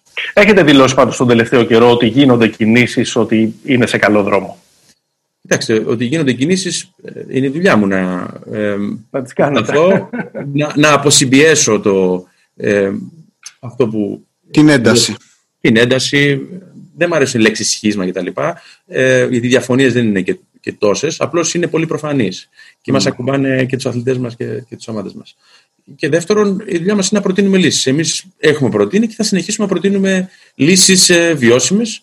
Ε, και αν θέλετε με, ε, μας ενθαρρύνει το πόσοι πολλοί individual actors, δηλαδή ε, είτε προπονητές είτε αθλητές, μας πλησιάζουν και λένε για μας είναι συμβατό. Γίνεται, δεν υπάρχει τόσο μεγάλο πρόβλημα να σταματάμε μια εβδομάδα, να πηγαίνουμε στην εθνική και να συνεχίζουμε να παίζουμε ή να παίζουμε λίγο νωρίτερα. Ε, και μέσα στο πλαίσιο αυτό εμείς θα συνεχίσουμε να προσπαθούμε ε, ε, να βρούμε λύση. Είναι μια, είναι μια κουβέντα αυτή και αυτό το, το, το λέω εγώ, δηλαδή μερικές φορές θέλω να πω ότι το αντιλαμβάνομαι με αυτόν τον τρόπο ότι η FIBA έχει το δίκιο.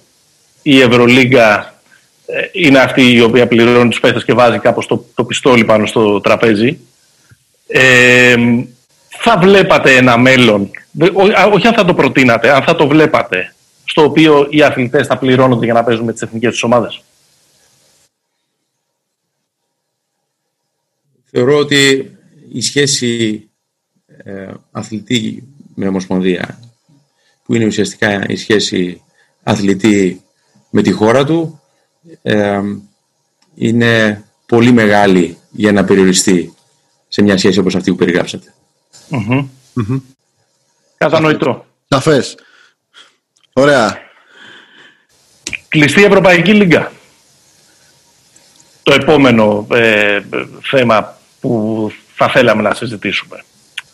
Ε, είναι πάντα αυτή η κουβέντα ε, στο τραπέζι. Ενδεχομένως κάποια στιγμή να γίνει και ε, πραγματικότητα.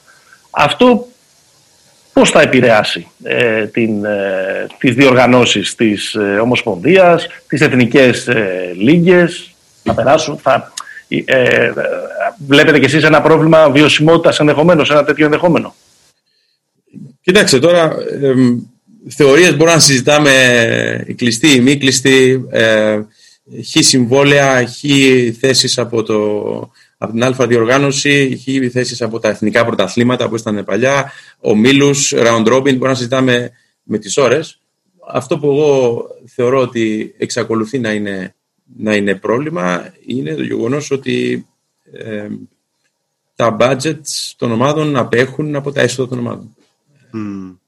Αυτό είναι το, όπως θα λέγανε, το basic business case. Ε, και εξακολουθώ να πιστεύω, όπως σας έδωσα παράδειγμα της Ιαπωνίας νωρίτερα, όταν ενώθηκαν οι δύο λίγες, πώς απογειώθηκε. Εξακολουθώ να πιστεύω ότι ε, η, η, η συμβατότητα, η, να το πούμε καλά, η μια, μια δυναμική συμβίωση εθνικών ομάδων και Ευρωλίγκας και εθνικών λιγκών θα βοηθήσει το όλο οικοσύστημα. Γιατί δεν ε, αποδίδουμε ως άθλημα νομίζω σε επίπεδο εσόδων όπως θα έπρεπε να αποδίδουμε. Είμαστε αυτή τη στιγμή ε, πιο χαμηλά από εκεί που θα πρέπει να είμαστε. Και θεωρώ ότι μόνο μαζί μπορούμε να έχουμε μεγαλύτερα έσοδα που σημαίνει καλύτερες αμοιβές για τους αθλητές μας, ε, break even ή, ή ακόμη και ε, profits για τις, για τις ομάδες μας και για τις ομοσπονδίες μας μεγαλύτερα resources, μεγαλύτερες... Mm. Ε, καλύτερα γήπεδα, καλύτερα προϊόν. που μου βγαίνουν τώρα στην ανάλυση. Ε, ναι, μεγαλύτερες δυνατότητες να αναπτύξουν το άθλημα γιατί οι ομοσπονδίες δεν παίρνουν τα χρήματα για να τα κάνουν γραφεία, τα παίρνουν τα χρήματα για να συντηρήσουν το σύστημα το οποίο, για το οποίο συζητούσαμε νωρίτερα που είναι το κομμάτι του παγόβουνου κάτω από την επιφάνεια του νερού που δεν, ε, που δεν φαίνεται σε όλους.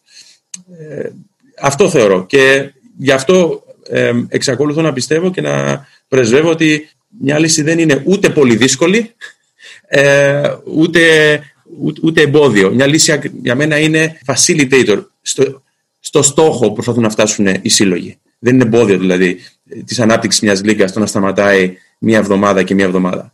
Ε, Εμείς το ονομάζουμε στη δική μας ανάλυση the heartbeat of basketball, δηλαδή ο χτύπος της καρδιάς. Γιατί μια, μια λίγα 7-8 μηνών κάνει κοιλιές μέσα στη ναι. σεζόν. Και εκεί είναι που θεωρούμε εμείς ότι έρχεται η εθνική ομάδα, η οποία φτάνει σε επίπεδο διείσδυσης μες στην κοινωνία πολύ πιο βαθιά από το σύλλογο.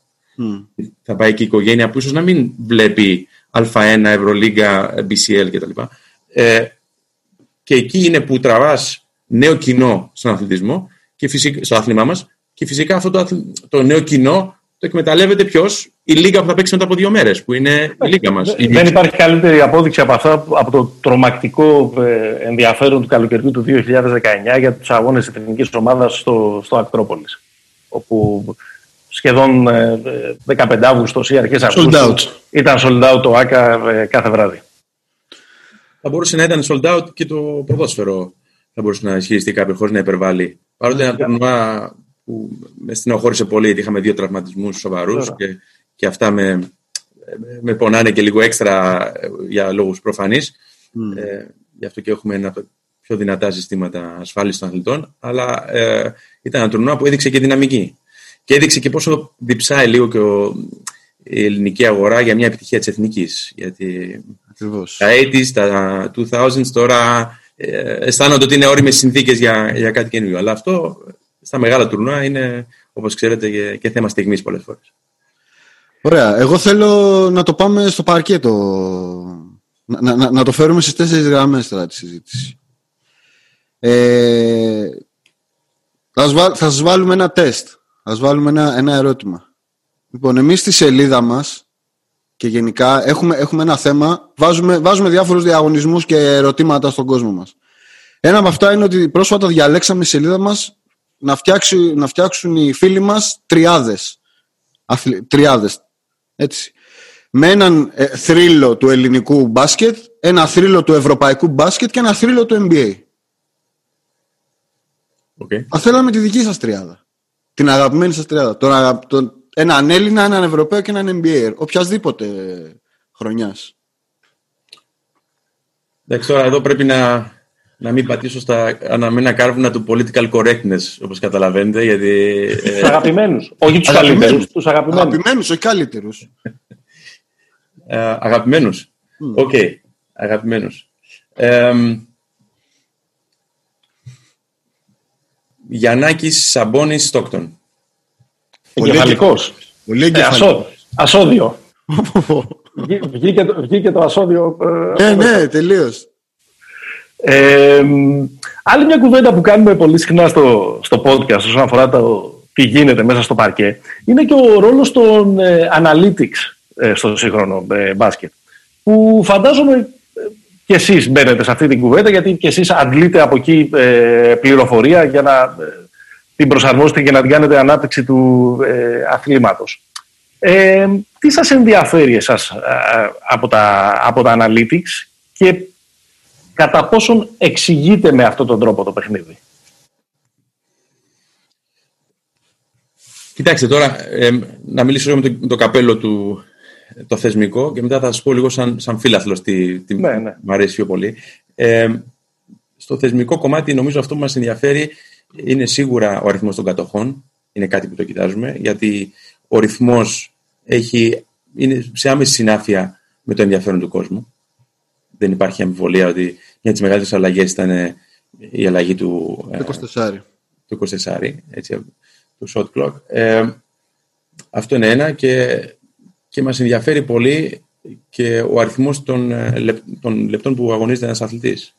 Ναι. Γιατί εδώ βλέπουμε, χωρίς να είμαστε ε, θειασότες κάποιας θεωρίας για το player fatigue κτλ. Ε, σαφώς μας ενδιαφέρει πολύ πόσο βαθιά στο roster ε, πηγαίνει ο προπονητής στη διάρκεια του, του αγώνα. Mm.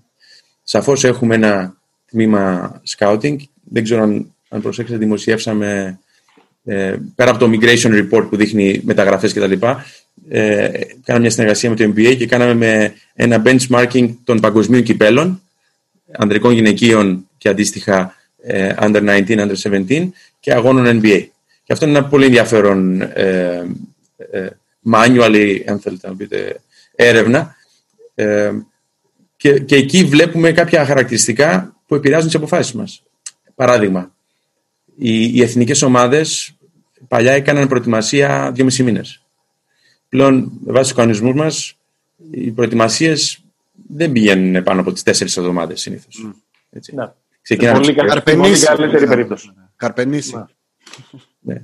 Καρπενήσι ή ε, εξαρτάται για ποια, για ποια χώρα μιλάτε. Άλλοι θα σας πούνε το Κοπαόνικ.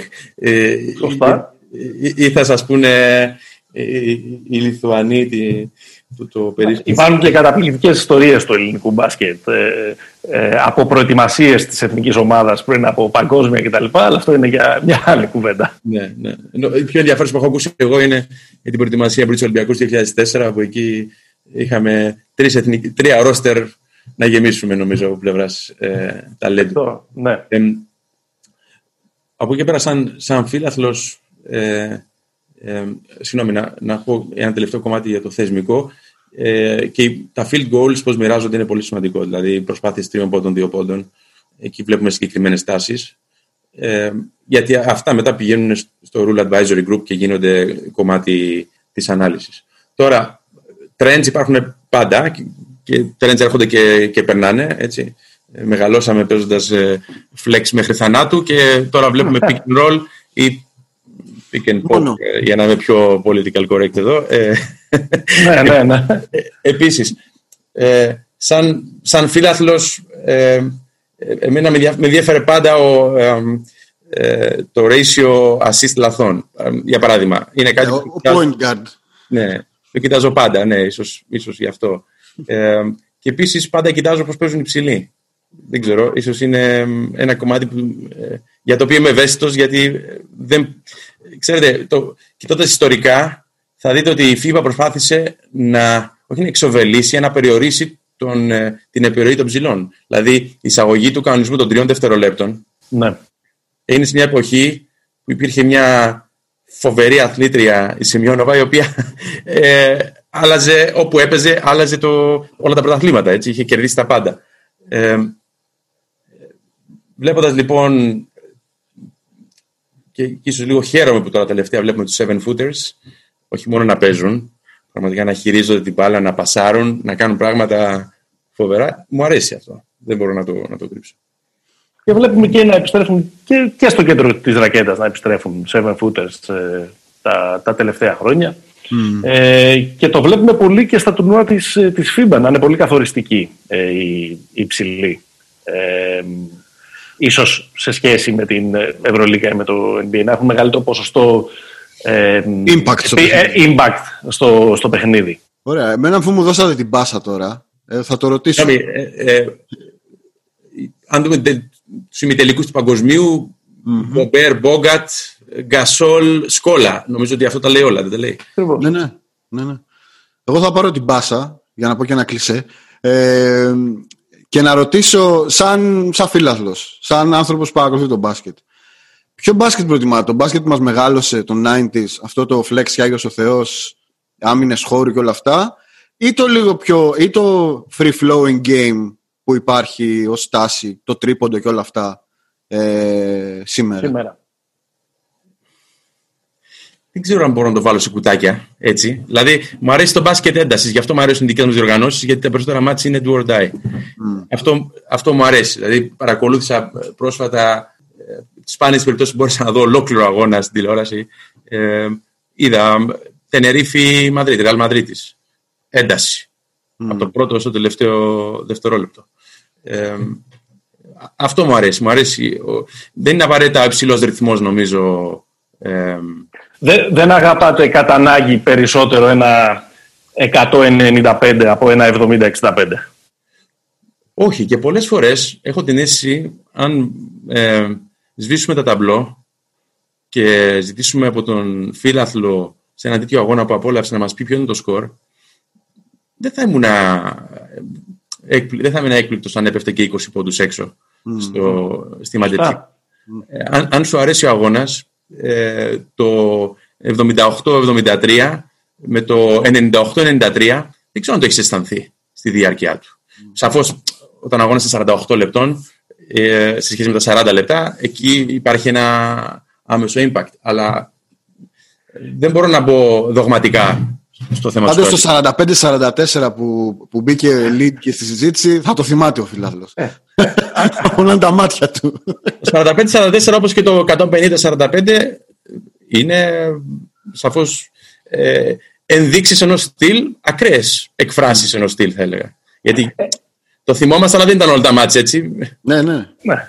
Ήταν ένα, γι' αυτό το θυμόμαστε. Ε, έχει νόημα, ε, πιστεύετε, να, να συζητάμε έτσι και με μια ε, διάθεση ρετρολαγνίας για τις τοπικές σχολές που χάνονται, για τον ε, ισπανικό ευνηδιασμό που δεν βγαίνει πια, για τον ε, τρόπο με τον οποίο έπαιζαν το μπάσκετ ας πούμε, στην πρώην Ανατολική Ευρώπη κτλ. στη σημερινή κατάσταση παγκοσμιοποίησης του, του αθλήματος. Είναι κάτι που πρέπει να, να προσπαθήσουμε να το, να το κάνουμε preserve ή απλά πρέπει να ακολουθήσουμε τους καιρούς; Δεν ξέρω αν η παγκοσμιοποίηση είναι πλέον ο σωστός όρος, γιατί ε, σαφώς το, το NBA είχε ένα φοβερό γκέλ. Περνάς έξω από ένα σχολείο, ε, παλιά έβλεπες κάποιους να στείλουν καρέκλες για να πατήσουν, να καρφώσουν. Τώρα ίσως βλέπεις κάποιους να σου από το κέντρο του γηπέδου. Mm-hmm. Στεφκάρι effect. Ναι. Ε, αλλά ε, αυτό που με ρωτάτε είναι πιο πολύ στο υψηλό επίπεδο η σχολή. Ναι. Δηλαδή, ναι, ναι. Αν, αν, βλέπουμε την Ισπανία Under 16 να παίζει ίδιο μπάσκετ με, ε, χρησιμοποίησα την Ισπανία ή τη, τη Σερβία ή τη, την Κροατία. Ε, σαφώς και βλέπουμε σήμερα λιγότερο ε, στεγανά μεταξύ των χωρών. λιγότερο ταυτότητα, αν μου επιτρέπετε να το πω, ε, ίσως και λίγο αδόκιμα.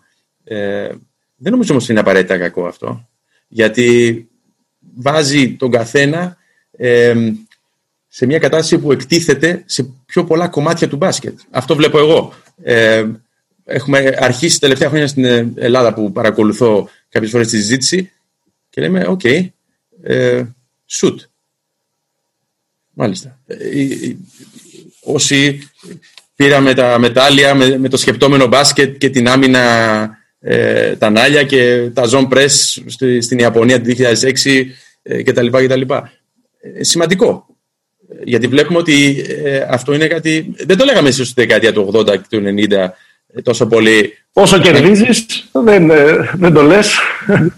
ναι, δεν είναι έτσι. Δεν κερδίζαμε πάντα όμως αυτές τις ναι, ναι, ναι, Σαφώς. Ε, και με επιτρέπετε το, το πρώτο πολιτικό, επειδή μιλάμε ε, ελληνικά τώρα, αλλά ε, το ίδιο θεωρώ ότι συμβαίνει και σε άλλες σε άλλες χώρες. Δηλαδή, όταν η Σερβία παίζει με τον ε, Μαριάνοβιτς, προφανώς παίζει ένα μπάσκετ που προσαρμόζεται σε αυτό τον ε, φανταστικό παίχτη με ειδικά χαρακτηριστικά. Ή στον Γιώκητ, ή το αντίστοιχο. Ε, ε, η Αργεντινή με τον Σκόλα που ανέφερα νωρίτερα, ή η Αυστραλία όταν παίζει ο Πατι Μίλς στην, ε, στην πεντάδα. Ναι. Θεωρώ ότι υπάρχει τέτοιο ταλέντο. Η Ισπανία της Κίνας, ε, τουλάχιστον στα δικά μου μάτια, θύμισε αρκετά από αυτό το σέρβικο ελληνικό μοντέλο. Ναι, ναι, ναι. Που, η Ισπανία της Κίνας δεν έτρεχε, ας πούμε. Ναι, που κατέκτησε πολλούς τίτλους ε, κάποια στιγμή. Έπαιξε άλλο πράγμα. 15-20 χρόνια. Εντάξει, εθνικές ομάδες θεωρώ ότι παίζει ρόλο πολύ και ατμόσφαιρα με αυτά που mm. ε, μας λένε και οι οι συνάδελφοι πρόεδροι των Ομοσπονδιών ε, και οι προπονητές με τους οποίους μιλάμε, ε, παίζει πάρα πολύ μεγάλο ρόλο η, η ατμόσφαιρα και η κουλτούρα, θα το λέγα πιο καλά. Υπάρχει, υπάρχει πάντως ε, μια αμερικανοποίηση και εγώ δεν, δεν είμαι σίγουρος αν είναι δόκιμος ο όρος του αθλήματος ακριβώς επειδή έρχονται ε, πολλοί Ευρωπαίοι, ε, πολλοί Αμερικάνοι παίχτες να ε, γεμίσουν ευρωπαϊκά ρόστερ ακόμα και στις εθνικές ομάδες ε, χωρίς απαραίτητα να είναι πρώτης ε, διαλογής. Θα μου επιτρέψετε, είμαι λίγο αλλεργικός με τους όρους πρώτης διαλογής κτλ. Διότι. Ναι, ε, εννοώ πρώτης κλάσης. Ναι, ναι. Να το πω. Ε, ε, αν κάτι μάθαμε, ιδίως τα τελευταία χρόνια και με τα παράθυρα και με τις διοργανώσεις σωματείων, είναι ότι μην υποτιμάς κανέναν τελικά εδώ. Έτσι. Ε, ε, θεωρώ ότι στην πρώτη φάση που άνοιξαν τα, ε, τα κότα, δηλαδή ε, μπορούσες να έχεις περισσότερους ε, εκτός της χώρας σου αθλητές.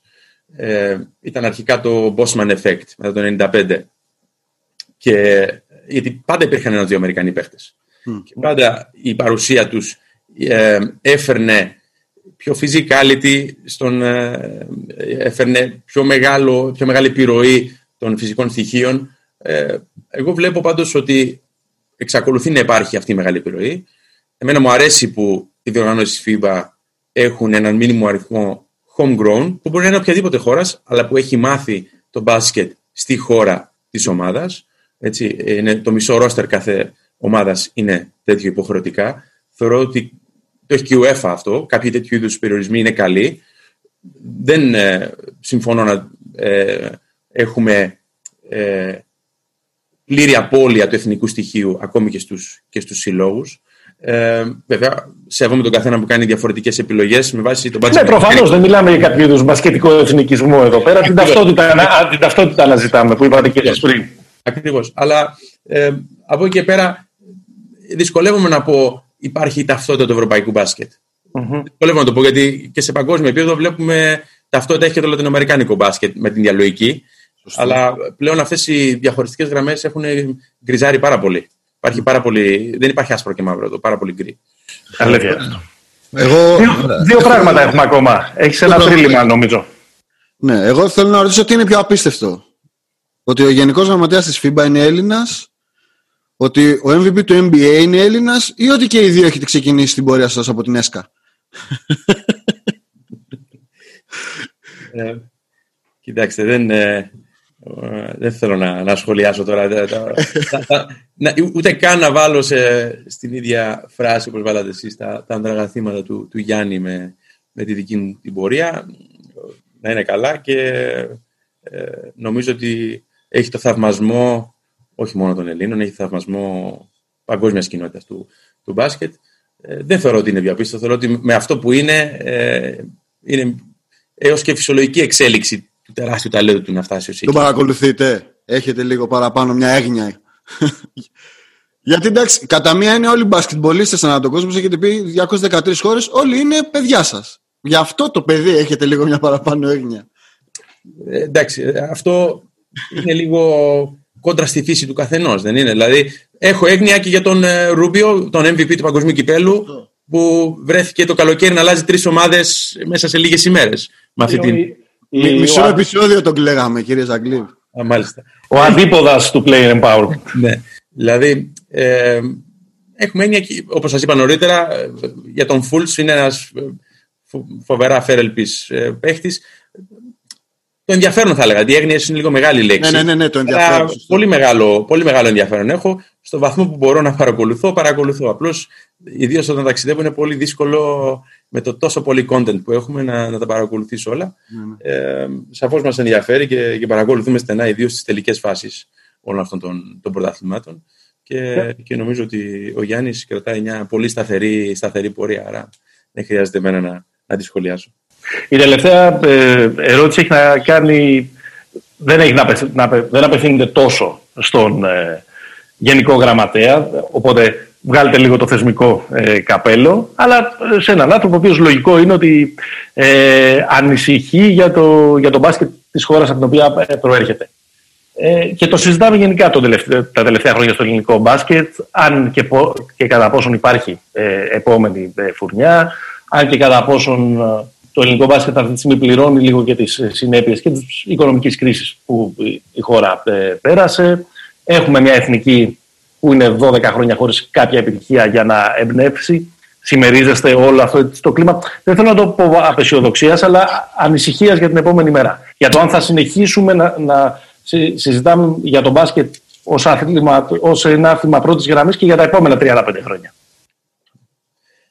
Εγώ είμαι αισιόδοξος, να σου πω την αλήθεια, γιατί βλέπω ότι υπάρχει και αρκετό και ικανό προσωπικό. Εάν κάτι με, με θορυβεί λίγο, είναι εάν έχουμε ακόμη τον ε, απαιτούμενο αριθμό ανθρώπων, όπως είπα, τους εθελοντές στην αρχή της συζήτησής μας, για να τρέχουν τα σωματεία. είναι για μένα ο, ο νούμερο ένα κίνδυνος. Γιατί αν υπάρχουν αυτοί οι άνθρωποι, οι προπονητές θα έχουν το σωστό πλαίσιο να κάνουν δουλειά τους και στην Ελλάδα υπάρχουν και πάρα πολλοί και πολύ καλοί προπονητές. Μπορώ να σου το πω αυτό το πράγμα με τα λόγου γνώσεως και με διεθνή σεβασμό. Δεν λέω για αυτούς μόνο που δουλεύουν στο εξωτερικό. Μιλάω για αυτούς που δουλεύουν στην Ελλάδα. Ε, και από εκεί και πέρα στον, στον επαγγελματικό αθλητισμό επίσης υπάρχουν πολύ ικανά στελέχη. Εντάξει, τώρα μιλάμε για, για μια χώρα που η Ομοσπονδία στις δεκαετίες του 80, του 90 και στα 2000, ιδίω 80 και 90, έκανε, ήταν μπροστά. Πολύ μπροστά. Πολύ μπροστά και τώρα πρέπει να κάνει catch-up. Δεν υπάρχει αμφιβολία. Όχι ότι έχει μείνει πίσω, νούμερο 7 στον κόσμο είναι, αλλά στο 3x3 είναι 77. Δηλαδή κάποια πράγματα ε, πρέπει να. Ε, θα, θα μπει η επόμενη ταχύτητα αργά ή γρήγορα. Ε, νομίζω η ηγεσία το γνωρίζει και θα, θα μπουν σε, σε καλύτερη θεωρώ, ή μεγαλύτερης ταχύτητας ανάπτυξη αργά ή γρήγορα.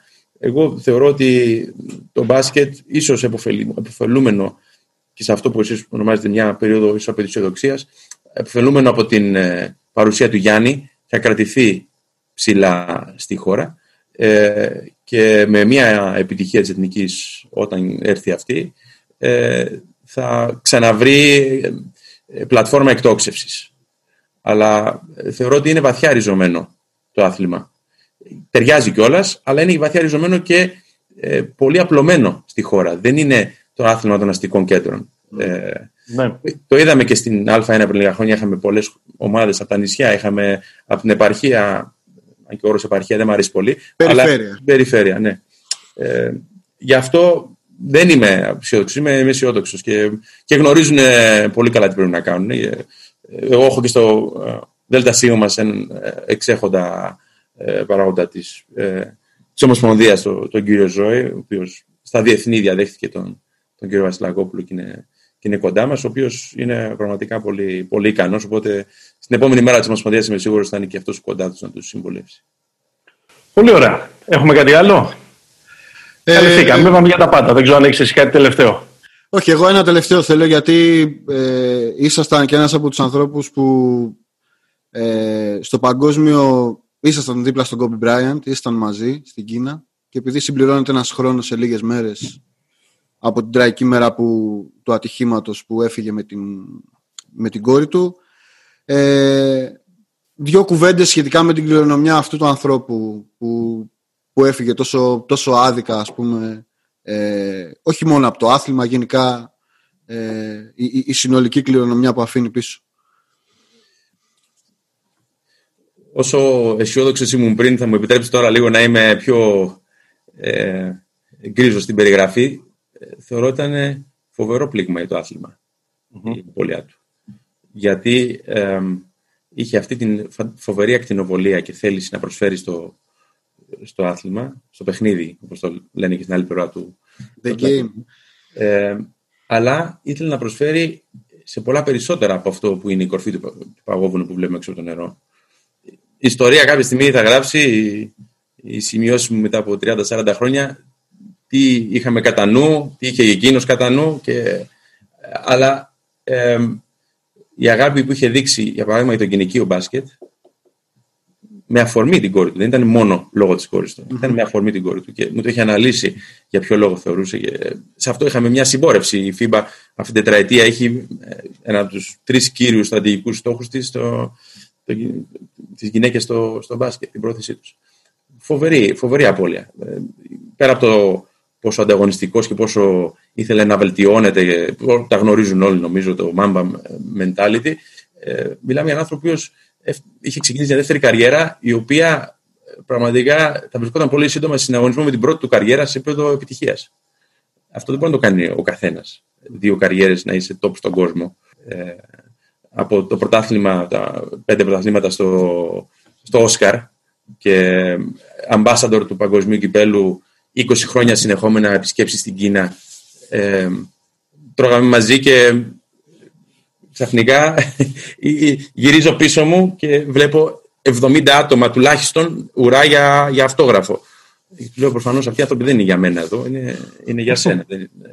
και μετά δεν τον είδα το υπόλοιπο βράδυ, για να καταλάβει. Δηλαδή, μου λέει να δώσω ένα αυτόγραφο, μετά τελειώνει αυτό. Δεν είναι, ναι, ναι, ναι. Ε, η αγάπη του κόσμου ήταν κάτι που εγώ δεν έχω ξαναδεί για άλλον, για άλλον αθλητή. Κύριε Ζαγκλή, ευχαριστούμε πολύ για τον χρόνο σας. Ήταν μεγάλη μας τιμή και ακόμα μεγαλύτερη χαρά μας η κουβέντα. Pick and Pop φτάνει στο τέλος του. Ε, μας ακούτε στο popaganda.gr και στις πλατφόρμες όπως συνηθίζουμε να λέμε. Μας ακολουθείτε και στα social media του podcast τόσο στο facebook όσο και στο instagram. Νομίζω ότι Είδα μια αρκετά πλήρης και σε βάθος ε, κουβέντα για τον μπάσκετ, για αυτά που μας αρέσουν, ε, για το μέλλον του και για το ποια ε, κατεύθυνση μπορεί να έχει τα επόμενα χρόνια. Για χαρά, μέχρι την επόμενη φορά, τα λέμε. Stay hopeful, που συνηθίζουμε να λέμε.